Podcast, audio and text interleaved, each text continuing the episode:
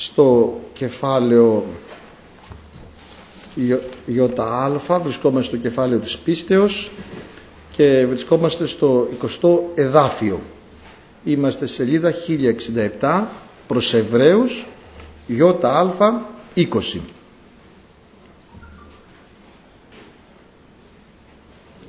Διαπίστεως ο Ισάκ ευλόγησε τον Ιακώβ και τον Ισάβ περί των μελώντων. Αμήν. Δόξα τω Θεώ. Ε, δεν έχουμε το κείμενο σήμερα, ε, το ίδιο είναι ακριβώς το εδάφιο.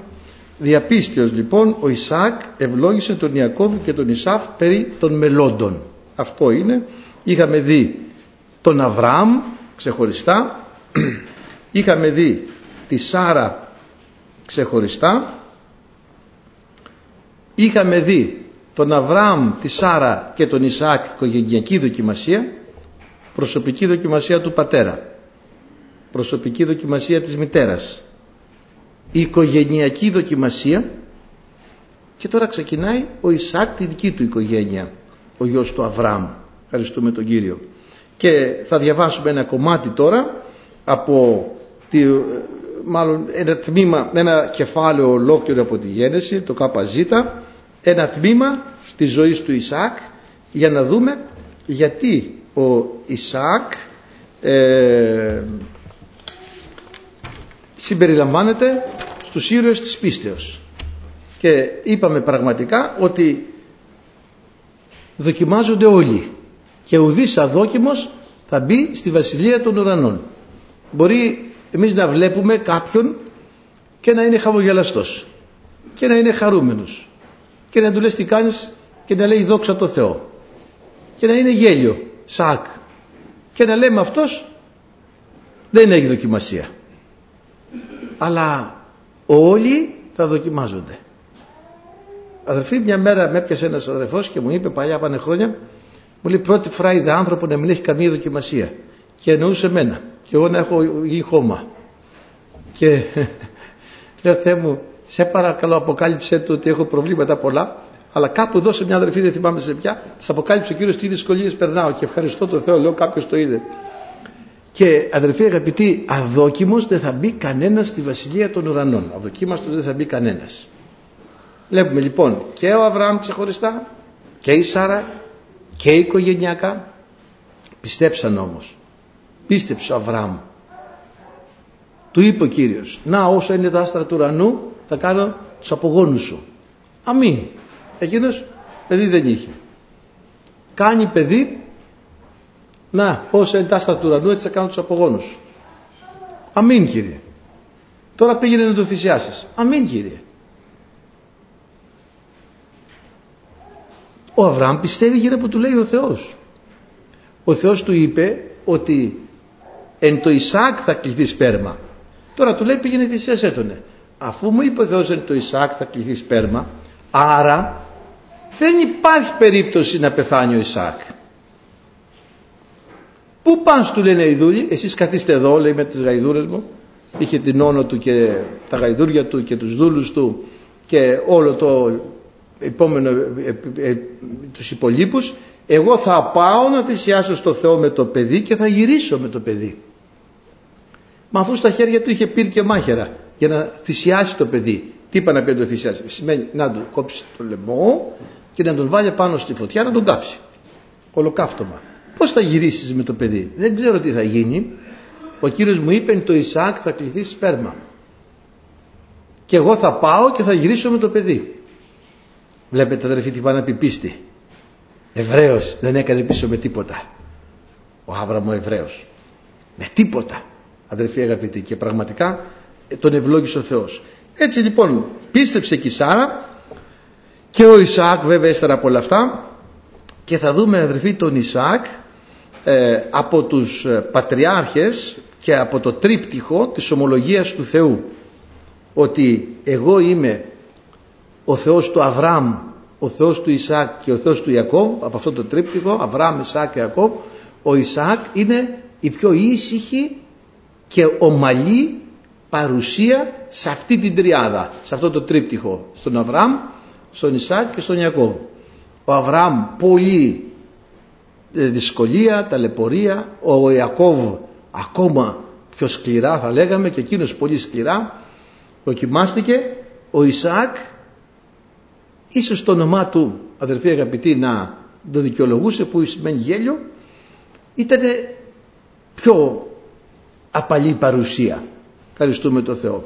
Και να δούμε τώρα όμως εδώ και με τον Ισαάκ αδερφοί θα διαβάσουμε είναι μεγάλο το κεφάλαιο αλλά θα μας φωτίσει γιατί ε, ο, ο Πόστολος Παύλος με τη φώτιση του Κυρίου τον συμπεριλαμβάνει μέσα στη χωρία των ηρώων της πίστεως.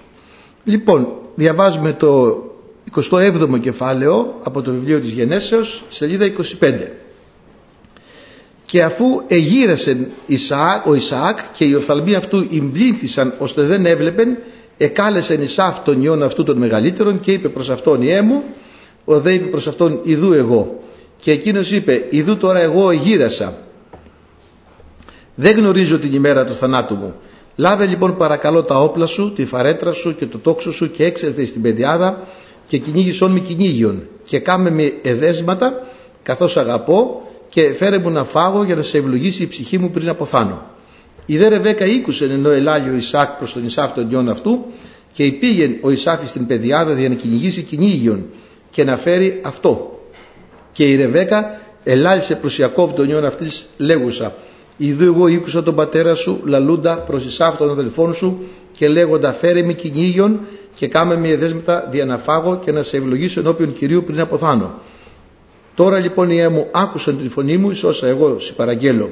Είπαγε τώρα εις το πίμιον και λάβε με εκείθεν δύο καλά ερήφια εξεγών για να κάνω αυτά εδέσματα για τον πατέρα σου καθώς αγαπά. Και θέλεις φέρει αυτά προς τον πατέρα σου να φάγει για να σε ευλογήσει πριν αποθάνει. Και είπε ο Ιακώβ προς Ρεβέκα τη μητέρα αυτού «Ιδού ο Ισάφ ο αδελφός μου είναι ανήρ δασίτριχος, εγώ δεν είμαι ανήρ άτριχος. Ίσως με ψηλαφίσει ο πατήρ μου και θέλω φανείς σε αυτόν ως απατεών και θέλω σύρια επ' με αυτόν κατάραν και οχι ευλογίαν. Είπε δε προς αυτόν η μήτηρη αυτού «Επεμέ η κατάρα σου τέκνον μου μόνον, υπάκουσον στην φωνή μου και είπα φέρε με αυτά». Και πήγε και έλαβε και έφερε αυτά προς την μητέρα αυτού. Και έκαμε η μήτηρη αυτού εδέσματα καθώς γάπα ο πατήρ αυτού. Και λαβούσα η Ρεβέκα τα καλύτερα φορέματα Ισάφ του μεγαλύτερου ιού αυτής τα οποία είχε εν τη οικία ενέδισε με αυτά Ιακώβ των ιών αυτής των νεότερων και με τα δέρματα των ερηφίων σκέπασε τα σχήρες αυτού και τα γυμνά του τραχύλου αυτού. Και έδωκε στα σχήρες Ιακώβ του ιού αυτής τα εδέσματα και των άρτων τα οποία ετοίμασε και ήλθε προς τον πατέρα αυτού και είπε «Πάτερ μου, ο δε είπε ιδού εγώ, τις είσαι τέκνο μου» και είπε ο Ιακώβ προς τον πατέρα αυτού «Εγώ είμαι η Σαφ, ο πρωτότοκός σου, έκαμα καθώς μη είπας σηκώθητη λοιπόν κάθισον και φάγε εκ του κυνηγίου μου για να με ευλογήσει η ψυχή σου». Και είπε ο Ισαάκ προς τον ιόν αυτού «Πόθεν τούτο τέκνον μου ότι έβρεξας τόσο ταχαίως» ο δε είπε διότι Κύριος ο Θεός σου έφερε αυτό εμπροσθέν μου και είπε ο Ισαάκ προς τον Ιακώβ θυσίασον τέκνον μου για να σε ψηλαφίσω αν σύ είσαι αυτός ο γιος μου Ισάφ ή ουχή και πλησίασε ο Ιακώβης τον Ισάκ τον πατέρα αυτού ο δε ψηλάφισεν αυτόν και είπεν η μεν φωνή είναι φωνή Ιακώβ εδέ χείρες χείρες Ισάφ και δεν εγνώρισαν αυτόν διότι εχείρες αυτού ήσαν ως εχείρες Ισάφ το αδελφό αυτού δασίτριχη. Και ευλόγησαν αυτόν και είπε «Σύ είσαι αυτός ο Υιός μου Ισάφ» ο δε είπεν εγώ και είπε «Φέρε πλησίον μου θέλω φάγει εκ του κυνηγίου του Υιού μου για να σε ευλογήσει η ψυχή μου» και έφερε πλησίον αυτού και έφαγεν έφερε δε προς αυτόν ίνον και έπιε. Και είπε προς αυτόν Ισαάκ ο πατήρ αυτού πλησίασον τώρα και φίλησον με τέκνον μου και πλησίασε και φίλησεν αυτόν και ως φράνθη την οσμήν των ενδυμάτων αυτού και ευλόγησεν αυτόν και είπεν «Ιδού η οσμή του Ιού μου είναι ως οσμή παιδιάδος την οποία ευλόγησε ο Κύριος. Λοιπόν ο Θεός να σου δώσει από τις δρόσους του ουρανού και από του πάχους της γης και αυθονίαν σύ του και ίνου. Λαοί να σε δουλεύσωση και έθνη να σε προσκυνήσωση να είσαι Κύριος των αδελφών σου και η ή της μητρός σου να σε προσκυνήσωση κατηραμένος ώστε σε καταράτε και ευλογημένος ώστε σε ευλογεί και καθώς έπαψεν ο Ισαάκ ευλογών τον Ιακώβ. Μόλις ο Ιακώβ είχε εξέλθει απέμπροσεν του πατρός αυτού. Ισαάκ ήλθεν ο Ισάφ ο αδελφός αυτού εκ του κυνηγίου αυτού. Και έκαμε και αυτό σε δέσματα και έφερε προς τον πατέρα αυτού και είπε προς τον πατέρα αυτού ας σηκωθεί ο πατήρ μου και ας φάγει εκ του κυνηγίου του Ιού αυτού για να με ευλογήσει η ψυχή σου. Και είπε προς αυτόν Ισαάκ ο πατήρ αυτού τι είσαι; Ο δε είπε είμαι ο Υιός σου ο πρωτότοκός σου Ισαάκ και εξεπλάγει ο Ισαάκ έκπληξη μεγάλη σφόδρα και είπε ποιος είναι λοιπόν εκείνος ώστε σε κυνήγησε κυνήγιον και με έφερε και έφαγον από πάντων πριν εισέλθεις και ευλόγησα αυτόν και ευλογημένος θελείστε. Και ότε ήκουσε ο Ισαάκ τους λόγους του πατρός αυτού ανέκραξε κραυγή μεγάλη και πικράν σφόδρα και είπε προς τον πατέρα αυτού ευλόγησον με και με πάτερ μου ο δε είπε ήρθε ο αδελφός σου με τα δόλου και έλαβε την ευλογία σου και είπε ο Ισάβ δικαίωσε καλέστη το όνομα αυτού Ιακώβ διότι τώρα δευτέραν ταύτην φοράν με υπεσκέλισεν έλαβε τα πρωτοτόκια μου και ειδού τώρα έλαβε και την ευλογία μου. Και είπε δεν εφύλαξας δια με ευλογίαν και απεκρίθη ο Ισαάκ και είπε προς τον Ισάβ Ιδού Κύριό σου έκαμα αυτόν. Και πάντα στους αδελφούς αυτού έκαμα δούλους αυτού. Και στήριξα αυτόν με σύτων και ίνων και τι λοιπόν να κάνω σε τέκνο μου; Και είπε ο Ισάβ προς τον πατέρα αυτού μήπως ταύτην μόνη την ευλογία να έχεις πάτερ μου. Ευλόγησε ευλόγησον με και με πάτερ μου και ύψωσε ο Ισάβ την φωνή αυτού και έκλαψε και απεκρίθη Ισάκ ο πατέρα αυτού και είπε προς αυτόν Ιδού η κατοίκησή σου θέλει είστε εις το πάχος της γης και εις την δρόσον του ουρανού άνωθεν και με την μάχερά σου θέλει ζει και εις τον αδελφόν σου θέλεις δουλεύσει. Όταν δεν υπερισχύσεις θέλεις συντρίψεις τον ζυγόν αυτού από του τραχύλου σου. Και εμείς ο Ισάβ τον Ιακώβ την ευλογία με την οποία ευλόγησε αυτόν ο πατήρ αυτού και είπε ο Ισάβ εν την καρδία αυτού πλησιάζουσε η μέρα του πένθους του πατρός μου τότε θέλω φωνεύσει Ιακώβ τον αδελφόν μου. Ανηγγέλισαν δε προς την Ρεβέκα οι λόγοι Ισάβ του Ιού αυτής του μεγαλύτερου και πέμψασα εκάλεσε τον Ιακώβ τον ιόν αυτής τον νεότερο και είπε προς αυτόν Ιδού Ισάφ ο αδελφός σου παρηγορεί αυτόν κατά σου ότι θέλεις σε φωνεύσει. Τώρα λοιπόν τέκνον μου άκουσον την φωνή μου και σηκωθείς φύγε προσλάβαν τον αδελφόν μου εις χαράν και κατήξον με ταυτού ημέρα στην άση σου παρέλθει ο θυμός του αδελφού σου. Σου πάυσει η κατά σου οργή του αδελφού σου και λησμονήσει τα όσα έπραξα σε αυτόν. Τότε θέλω στείλει και θέλω σε φέρει εκείθεν. Διατί να σας τερθώ και τους δυο μια ημέρα και είπε η Ρεβέκα προς τον Ισάκ αηδίασα τη ζωή μου εξαιτίας των θυγατέρων του Χέτ εάν ο Ιακώβ λάβει γυναίκα εκ των θυγατέρων του Χέτ καθώς είναι αύτε εκ των θυγατέρων της γης ταύτης τι με ωφελεί να ζω και τα λοιπά ο Ισάκ λοιπόν είναι ο γιος της επαγγελίας αδερφοί αγαπητοί και είναι η υπόσχεση του Θεού. Ξέρουμε ότι ευλογήθηκε πάρα πολύ. Ο πατέρας του ο Αβραάμ του έδωσε όλα τα υπάρχοντα. Είχαμε δει ότι στους υπόλοιπους ιούς του που είχε με τη Χετούρα ε, και με την Άγαρ έτσι είχε δώσει ε, διάφορα. Χαρίσματα, δώρα, δωρεές δηλαδή. Και τους είπε πάρτε τα παιδιά και απομακρυνθείτε. Πηγαίνετε πολύ μακριά. Φορτώσετε τα καραβάνια αυτοί.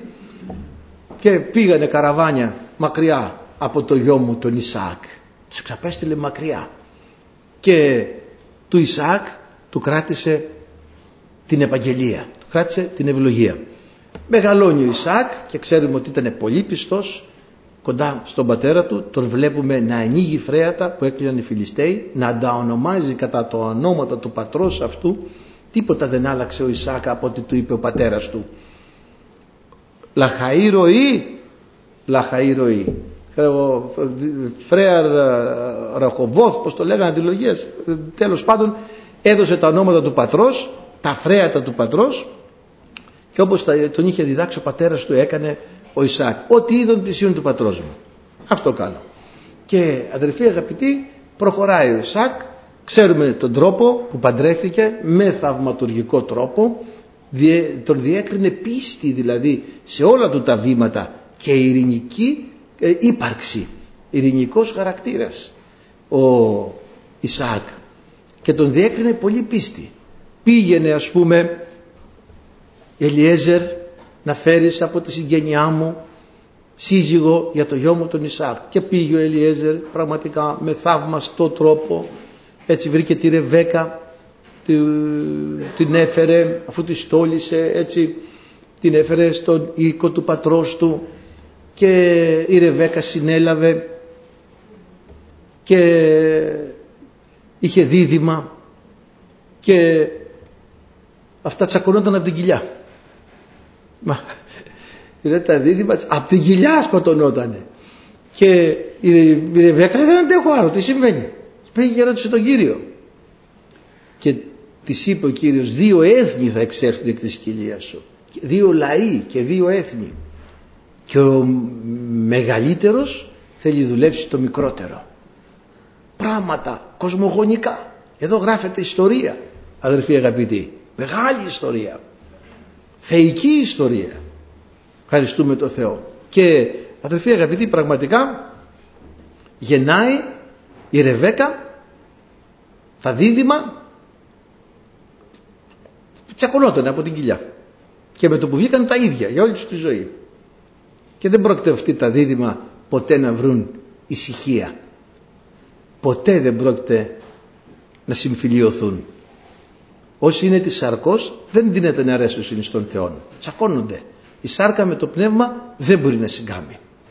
Και ξέρουμε ότι ο, αυτός, ο Ισμαήλ συνεχώς ερέθιζε και πείραζε τον Ισάκ. Εκδίωξαν την δούλη και τον ιόν αυτής. Δεν μπορούν να τα βρούνε.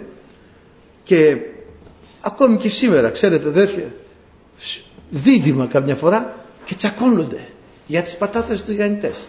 Έχω δει δηλαδή, αδερφοί αγαπητοί, να σκοτώνονται. Αναγκάστηκε ο πατέρας τους από κάτω από το τραπέζι και έβαλε σανίδα.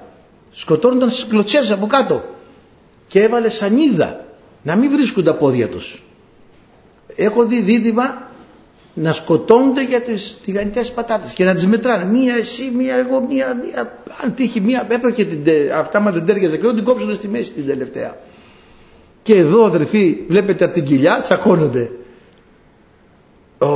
Ο άνθρωπος βλέπετε θέλει να είναι, είναι κτητικός και διεκδικητικός. Και αν αυτό προσαρμοστεί στα πνευματικά είναι ευλογία. Αν αυτό μείνει στα σαρκικά είναι κατάρα. Αν διεκδικεί τον κόσμο αυτό και θέλει να κερδίσει τον κόσμο αυτό τι θα ωφελήσει τον άνθρωπο να κερδίσει τον κόσμο όλο και να απολέσει την ψυχή του; Να μαζέψει, να αποκτήσει να κάνει, να δείξει. Και στο τέλος χάνει τα πάντα. Αν όμως είναι διεκδικητικός και κτητικός όπως διαβάσαμε όταν ο Ιακώβ για τα πνευματικά θα κερδίσει τα πάντα. Ευχαριστούμε τον Θεό. Ο Ισάφ ήταν να κυνηγάει αυτού του κόσμου και ο Ιακώβ ήταν να κερδίσει τον άλλο κόσμο. Και κέρδισε ο Ιακώβ.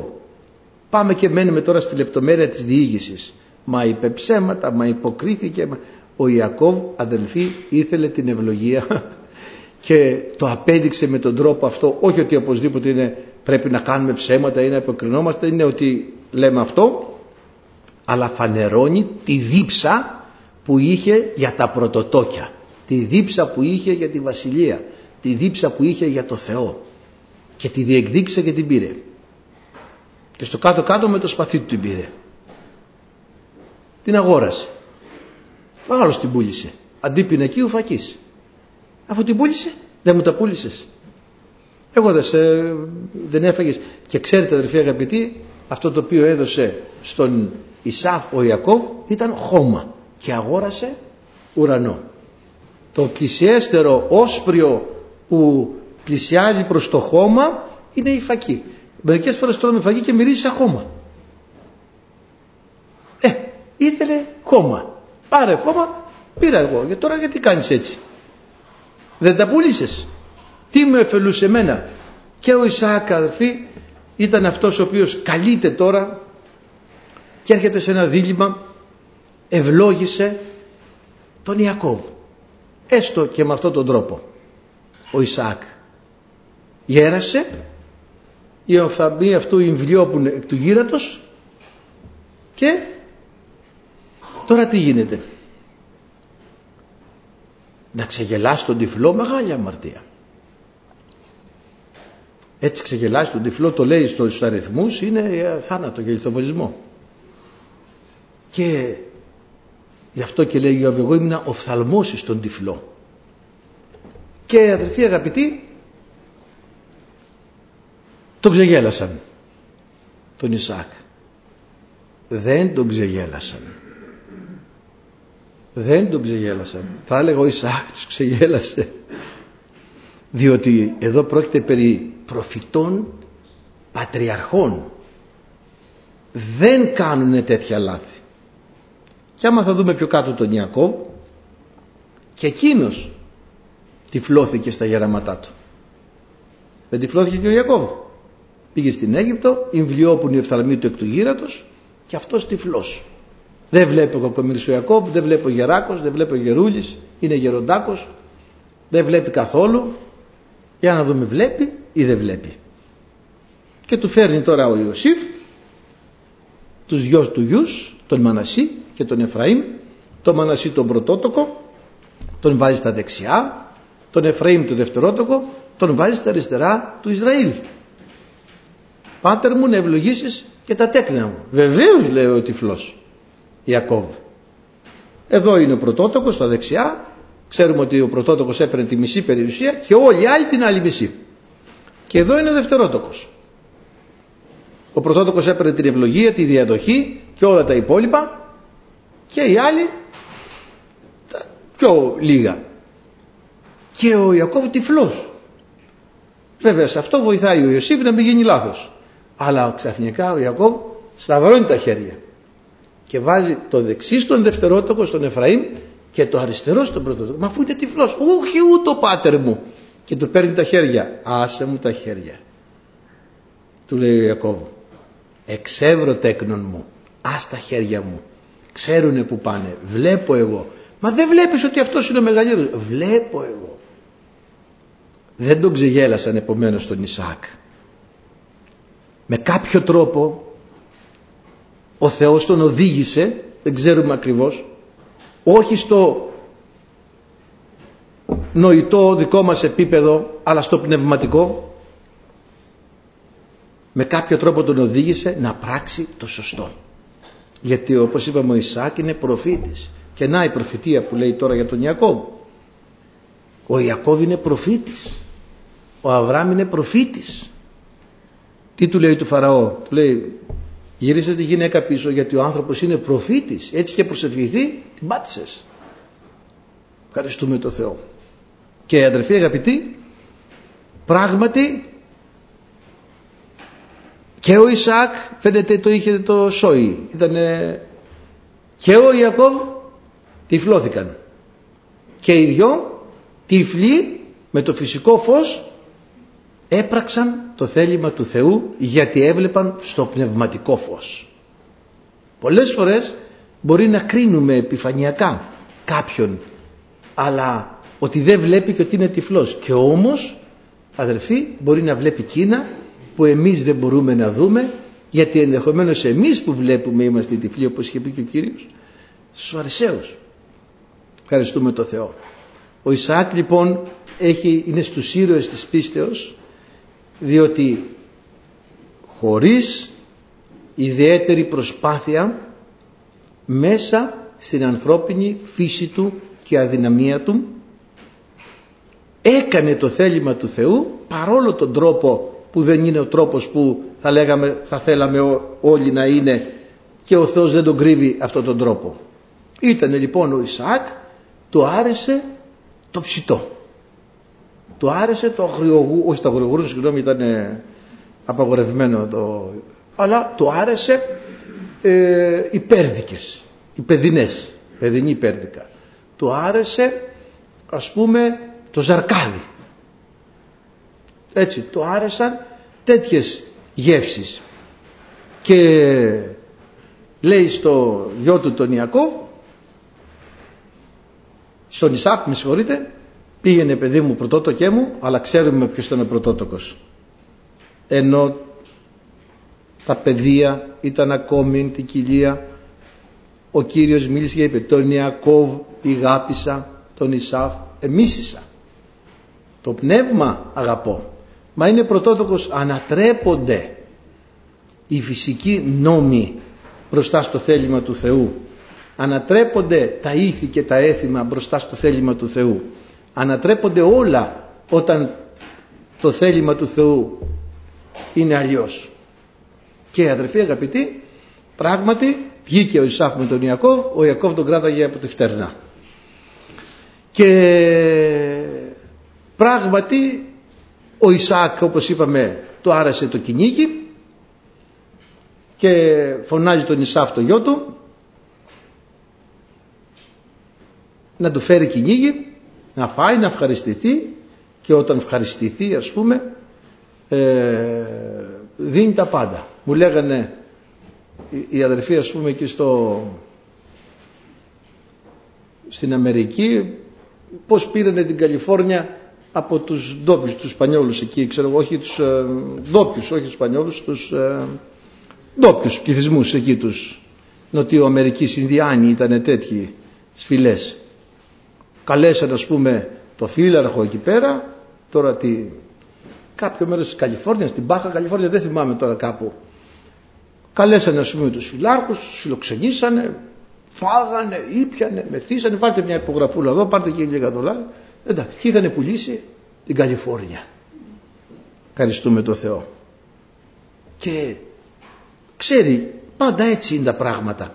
Όταν ο άνθρωπος φάει, ευχαριστηθεί, φρένεται και κρασάκι ήπια, δίνει πολλές ευλογίες. Α, λύνεται η γλώσσα. λύνεται η γλώσσα. Και αρχίζει να λέει όσα πιο πολλά μπορούσε να πει του είπε. Όλα τα έχετε να σε δουλέψουν. Τι άλλο του πει. Τα αδέλφια σου θα σε δουλέψουν.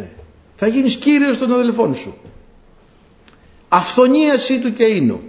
Δεν θα σου λείψει ποτέ τίποτα. Θα έχεις τα πάντα. Και αρχίζει ο Ισαάκ τώρα με να μιλάει και να ευλογεί τον Ιακώβ. Ακριβώς το θέλημα του Θεού. Κανένα λάθος δεν έχει η κατάσταση αυτή. Ακριβώς όπως το θέλει ο Θεός.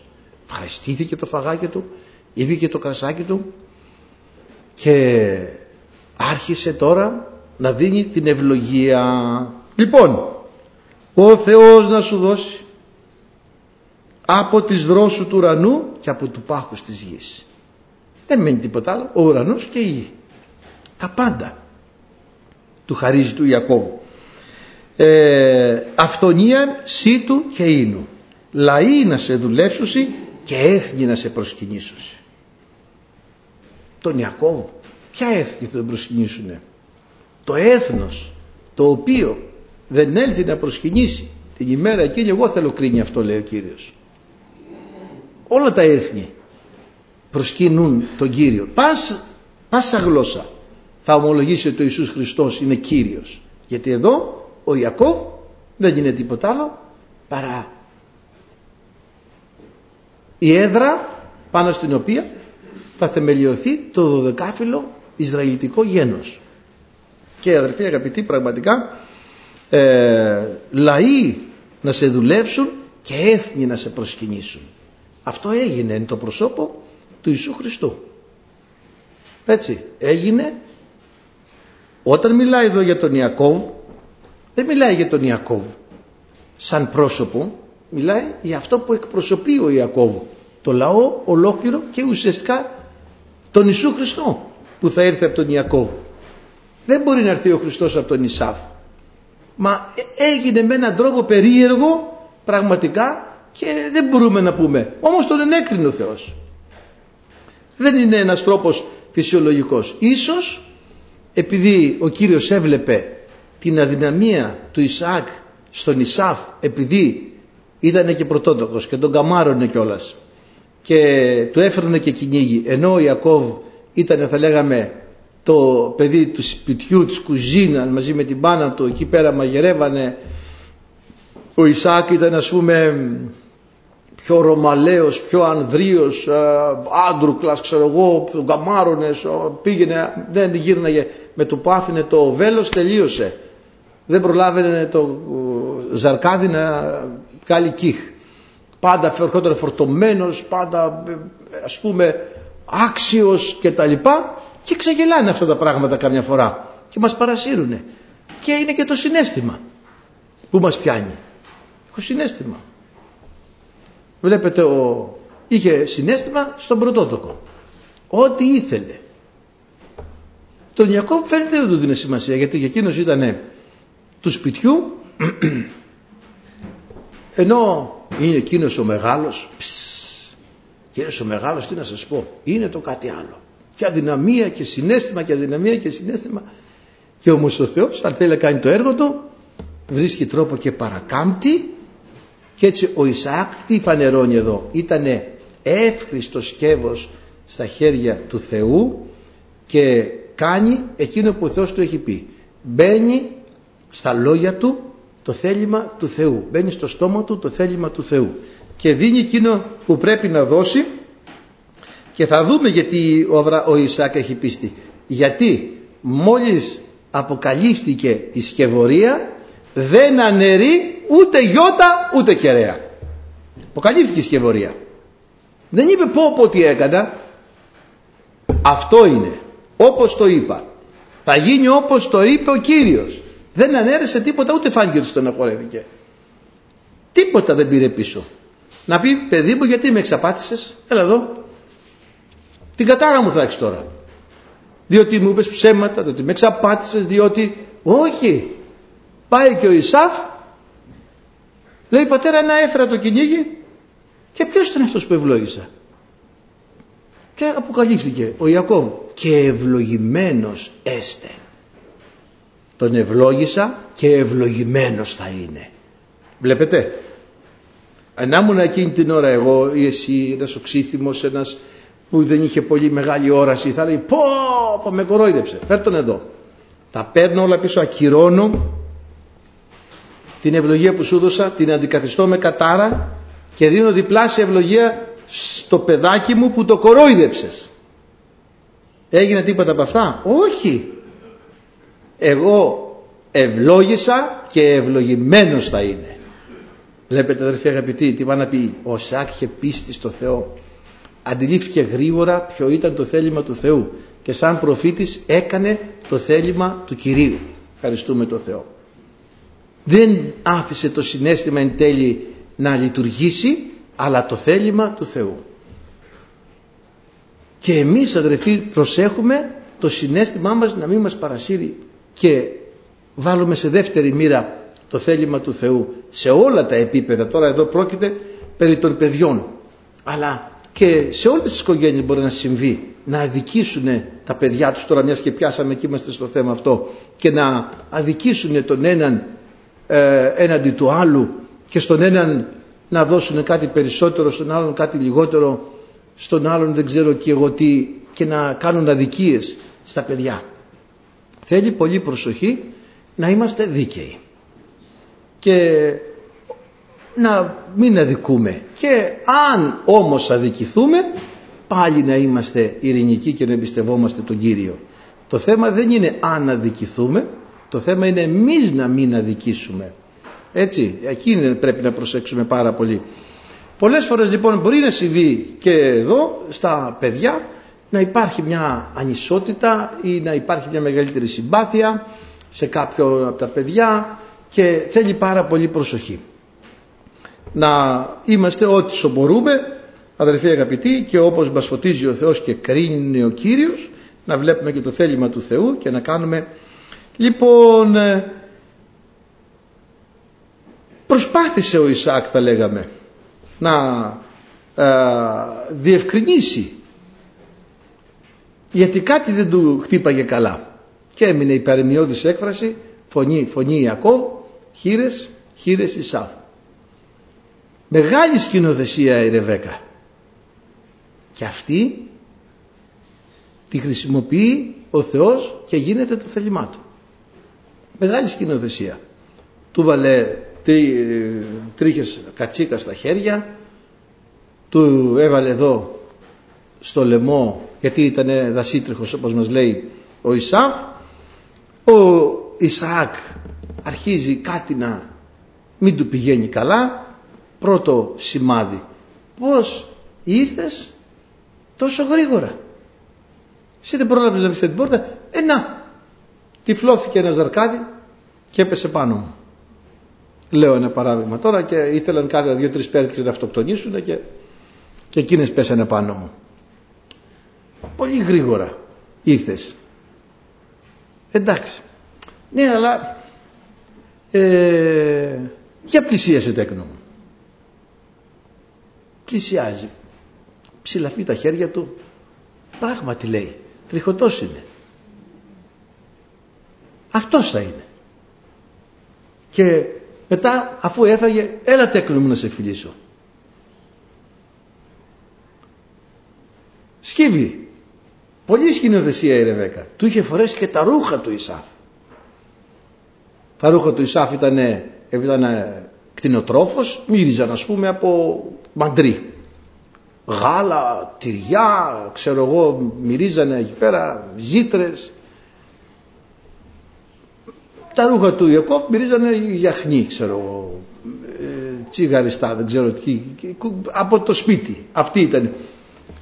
Λοιπόν, βλέπουμε αδερφοί αγαπητοί, ότι ποτέ δεν πρέπει να βασιζόμαστε στο τι νιώθουμε, στις αισθήσεις μας και να κρίνουμε σύμφωνα με τις αισθήσεις μας. Νομίζω πράγματι, όχι εγώ και εντάξει, κάτι ξεγελάστηκα με τη φωνή, αλλά εγώ μύρισα, εγώ ψηλάφισα, μένα δεν με ξεγελάσει εύκολα. Και βασίζεται ο άνθρωπος στις αισθήσεις του. Όμως τίποτα δεν πρέπει να, πρέπει να αφήσουμε μόνο τη φωνή του Κυρίου. Μόνο τη φωνή του Θεού. Και αδερφοί αγαπητοί πραγματικά πρέπει να μάθουμε να διακρίνουμε τη φωνή του Θεού μέσα στη ζωή μας και να μην βασιζόμαστε στο τι νιώθουμε. Στο πώς νιώθουμε και το ότι εμείς το ξέρουμε γιατί το ερευνήσαμε ή με κάποιο τρόπο αλλά να εμπιστευόμαστε πάντοτε τον Κύριο.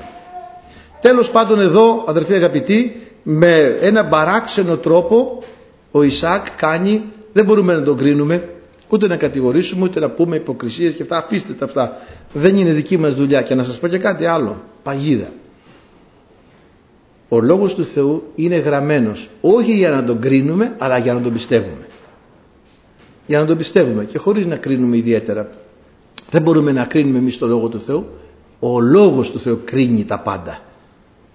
Και αδερφοί αγαπητοί πραγματικά με διάφορα σκηνοθετημένα ε, πράγματα παράξενα έρχεται και βγαίνει ευλογία και βρίσκει το στόχο 100% σύμφωνα με το θέλημα του Κυρίου. Πάνε τα πράγματα, έρχονται τα πράγματα, γυρνάνε τα πράγματα, αλλάζουν τα πράγματα, φαίνεται ότι χάνω, φαίνεται ότι δεν θα γίνει, φαίνεται ότι δεν θα βγει, φαίνεται ότι έχασα. Εν τέλει η Θεία Πρόνοια διευθετεί τα πράγματα καλώς. Όπως και να γίνει. Θα γίνει το θέλημα του Θεού. Πόσους χτυποκάρδια ο Ιακώβ θα πάω κοντά και αν πέσει το δέρμα από τα χέρια μου και πιάσει το, το χέρι μου είναι άτριχο θα πάω κοντά και αν με καταλάβει ε, και αν το ένα και αν το άλλο και ρεβέκα τα ίδια και αν πάρουμε κατάρα ξέρετε τι πάνε να σε καταραστεί ο Πατριάρχης; ό,τι πάνε να πει να σε ευλογήσει ο Πατριάρχης όχι Πατριάρχης του Τιδό Αλεξανδρίας και το λοιπά. Πατριάρχης εδώ του Θεού. Όσο είναι να σε ευλογήσει αντιδιαμετρικά είναι να σε καταραστεί.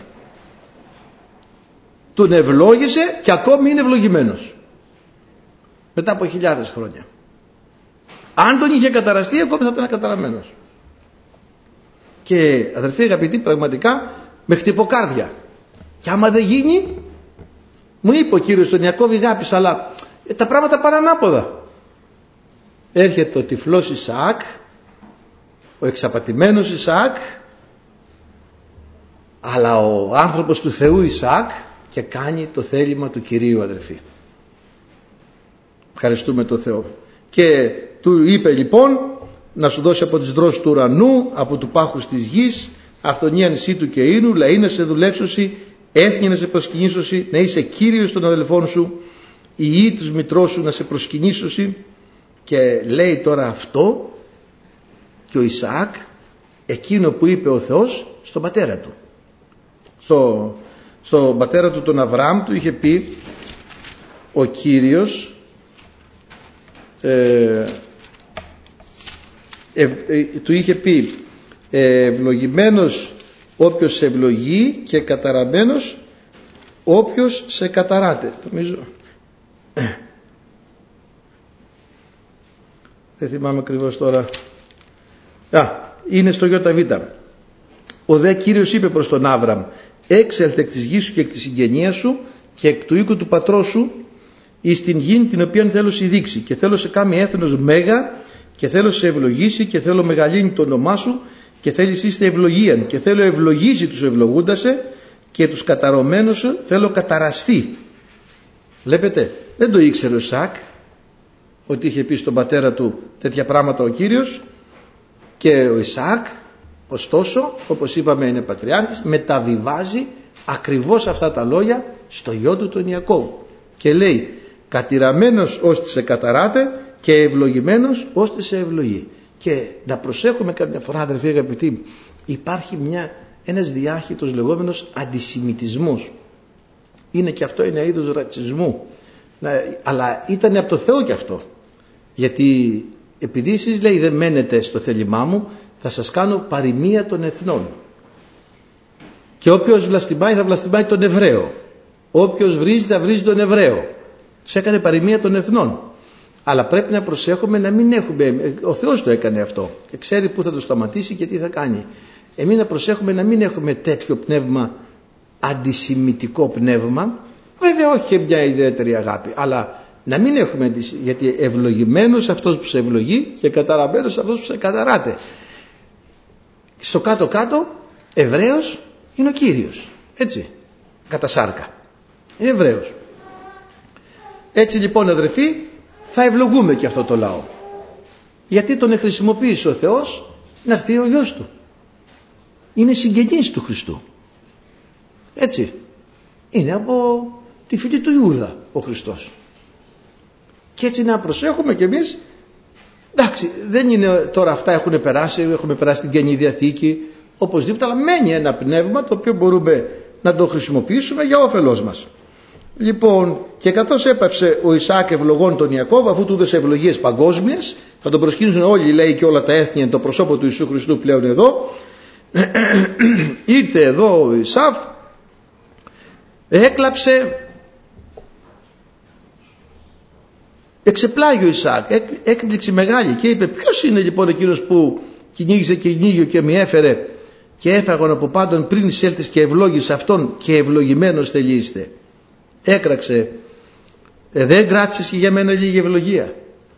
Λέει και τώρα λέει δεύτερη φορά μου, μου πήρε τα πρωτοτόκια, πήρε και την ευλογία. Μα τα πούλησες.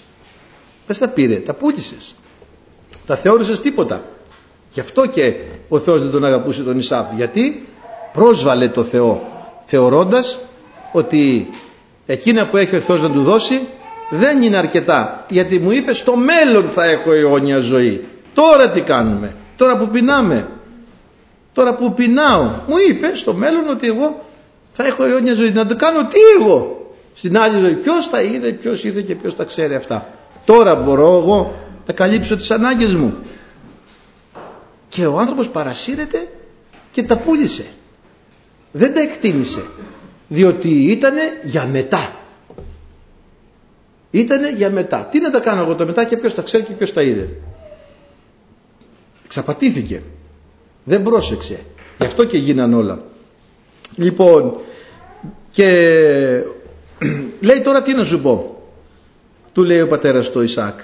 Τον έκανα κυριό σου, τον ευλόγησα, τον εστήριξα με σύτο και είναι, εσύ τον στήριξες. Βέβαια. Πατριάρχης είπαμε είναι, ό,τι πει θα βγει. Προφήτης είναι, ό,τι πει θα βγει. Δεν υπάρχει περίπτωση να μην βγει. Τον εστήριξα λοιπόν με σύτο, με ίνο, τους αδελφούς σου του, τους έκανα δούλους του και τώρα τι να σου πω, τι να σου κάνω σένα. Αρχίζει τα κλάματα πάλι ο Ισάβ, σε παρακαλώ, έκλαψε, έκλαψε, έκλαψε. Ε, κάτι πήρε και αυτός. Πήρε καλά πράγματα και του είπε η κατοίκησή σου θα είναι στο, στο πάχος της γης και στη δρόσο του ουρανού με τη μαχαιρά σου θελιζή του έδωσε όμως αγώνα και θα δουλέψει τον αδελφό σου ο μεγαλύτερος θα δουλέψει το μικρότερο αυτό που είχε πει ο Θεός ήρθε τώρα και παίρνει σάρκα και οστά όταν όμως υπερισχύσεις θα συντρίψεις το ζυγόν αυτό από το τραχύλου να απελευθερώνει κάποια στιγμή Μα ο Ισαάκ θα τα κάνει. Βέβαια. Ο Ισαάκ θα τα κάνει. Γιατί φέρνει λόγο Θεού. Και όταν ο άνθρωπος μιλάει και είναι λόγος Θεού, θα βγει εξάρπαντος αυτός ο λόγος. Όταν είναι ανθρώπινος λόγος, δεν υπάρχει περίπτωση να φοβηθείς τίποτα. Αν είναι όμως λόγος Θεού, πάρ το πολύ σοβαρά. Λοιπόν, και εμείς ο Ισάφ τον Ιακώβ για την ευλογία με την οποία ευλόγησε αυτόν ο πατήρ αυτού και είπε ο Ισάφ εν την καρδία αυτού. Πλησιάζουν οι μέρες που θα πεθάνει ο πατέρας μου και θα τον καθαρίσω τον αδερφό μου. Βέβαια η Ρεβέκα το αντιλήφθηκε και συνεχίζει να προστατεύει τον ε, Ιακώβ και του είπε σήκω πήγαινε προσλάβανε τον αδελφό μου στη Χαράν κατοίκησε εκεί ξέρουμε τι έγινε με τον Ιακώβ με τον Λάβαν που παντρεύτηκε τις κόρες του Λάβαν μέχρι να περάσει ο θυμός. Θα του περάσει. Και πράγμα του πέρασε όταν βλέπουμε τον Ιακώβ να επιστρέφει ότι συμφιλιώθηκαν εν τέλει και προχώρησαν ε, και είπε η Ρεβέκα προς τον Ισάκ βρίσκει και τώρα ε, μια αφορμή και η Ρεβέκα. Ο Ισάβ είχε πάρει χεταίες γυναίκες ε, εκ των θυγατέρων του Χέτ δηλαδή κοσμικές γυναίκες. Και τις κάσανε τη, τη Ρεβέκα. Εκείνες θέλανε λούσα θέλανε γλέντια θέλανε πανηγύρια θέλανε βραχιόλια ρολόγια κομπολόγια δαχτυλίδια. Και χορούς και πανηγύρια και τη σκάσαν τη Ρεβέκα. Θέλανε να λατρεύουν τον Θεό τους και δεν αντέχω άλλο λέει με τις κοσμικές. Άμα πάρει κοσμικιά από τον κόσμο, πάρει από τον κόσμο γυναίκα και ο Ιακώβ, εγώ καλύτερα να πεθάνω. Θέλω να πάρει αδελφή. Και πολλές φορές αδελφοί μου αγαπητοί θα την πάρω λέει και θα πιστέψει. Θα την πάρεις και θα πιστήσεις σε παρασύρει. Εδώ το Σολομώντα παρέσυραν οι γυναίκες. Το σοφότερο άνθρωπο του κόσμου. Εμένα και σένα θα αφήσουνε. Θα πάρεις αδελφή. Θα πάρεις αδελφό. Θα πάρεις από το λαό μου. Από το λαό του Θεού. Ευλογημένη γυναίκα. Ευλογημένο άντρα. Από το λαό του Θεού. Πολλοί νέοι ε, αδελφοί αγαπητοί παρασύρονται καμιά φορά και λένε να δεν μ' αρέσει μία, δεν μ' αρέσει άλλη, δεν μ' αρέσει άλλη, μ' αρέσει μια συμμαθήτριά μου και μπορεί να την πατήσει ο άνθρωπος. Και όχι θα πιστέψει είναι καλή. Είναι έτοιμη. Να στο τσακ. Στο τσακ και στο τσουκ και τον παίρνει στον κόσμο. Ή αντίστροφα αν ε, είναι. Και εδώ η Ρεβέκα ε, ο Ισάφ ήταν σαρκικός. Είχε πάρει δεν ξέρω κάτι γυναίκες εκεί από τους Χεταίους οι οποίοι λατρεύανε ξένους θεούς. Τα βάλε σε σειρά ο Μωυσής μετά αυτά και ο Νεεμίας και ο Έσδρας μετά τα συνεφέρανε, τους συνεφέρανε. Λοιπόν και αηδίασε η γυναίκα ήταν κοσμικές τελείως δεν μπορούσε να συγκάνουν έλα να προσευχηθούμε τι, πού να προσευχηθείτε; Στο Θεό και πού είναι ο Θεός; Ο Θεός είναι στην καρδιά μου ο Θεός είναι στον αιώνα. Τι λες παιδί μου κοίτα εδώ Θεό. Δύο μέτρα εικόνα. Αυτός είναι Θεός. Εσύ που τον έχεις βλέπεις κανένα Θεό. Πού είναι στον αέρα. Πως κίνησε την εικόνα; Γονάτισε στο άγαλμα. Τη είχαν σπάσει τα νεύρα της Ρεβέκας. Δεν μπορούσε να συγκάνει. Αηδίας. Θέλω το παιδί μου ο Ιακώβ να πάρει από το λαό μου. Αδερφοί μου, μην περιφρονήσουμε ποτέ το λαό του Θεού. Από το λαό του Θεού. Μέσα θα μας ευλογήσει ο Θεός. Ευχαριστούμε τον Κύριο. Δεν θα μας αφήσει ο Κύριος. Θα μας ευλογήσει. Λοιπόν, και βρίσκει ευκαιρία τώρα, η Ρεβέκα ήταν πολύ σκηνοθέτης. Και βρίσκει ευκαιρία, τον διώχνει τον Ιακώβ. Πήγαινε να βρεις γυναίκα στο... Και πράγματι, ξέρουμε ότι ο Ιακώβ έφυγε.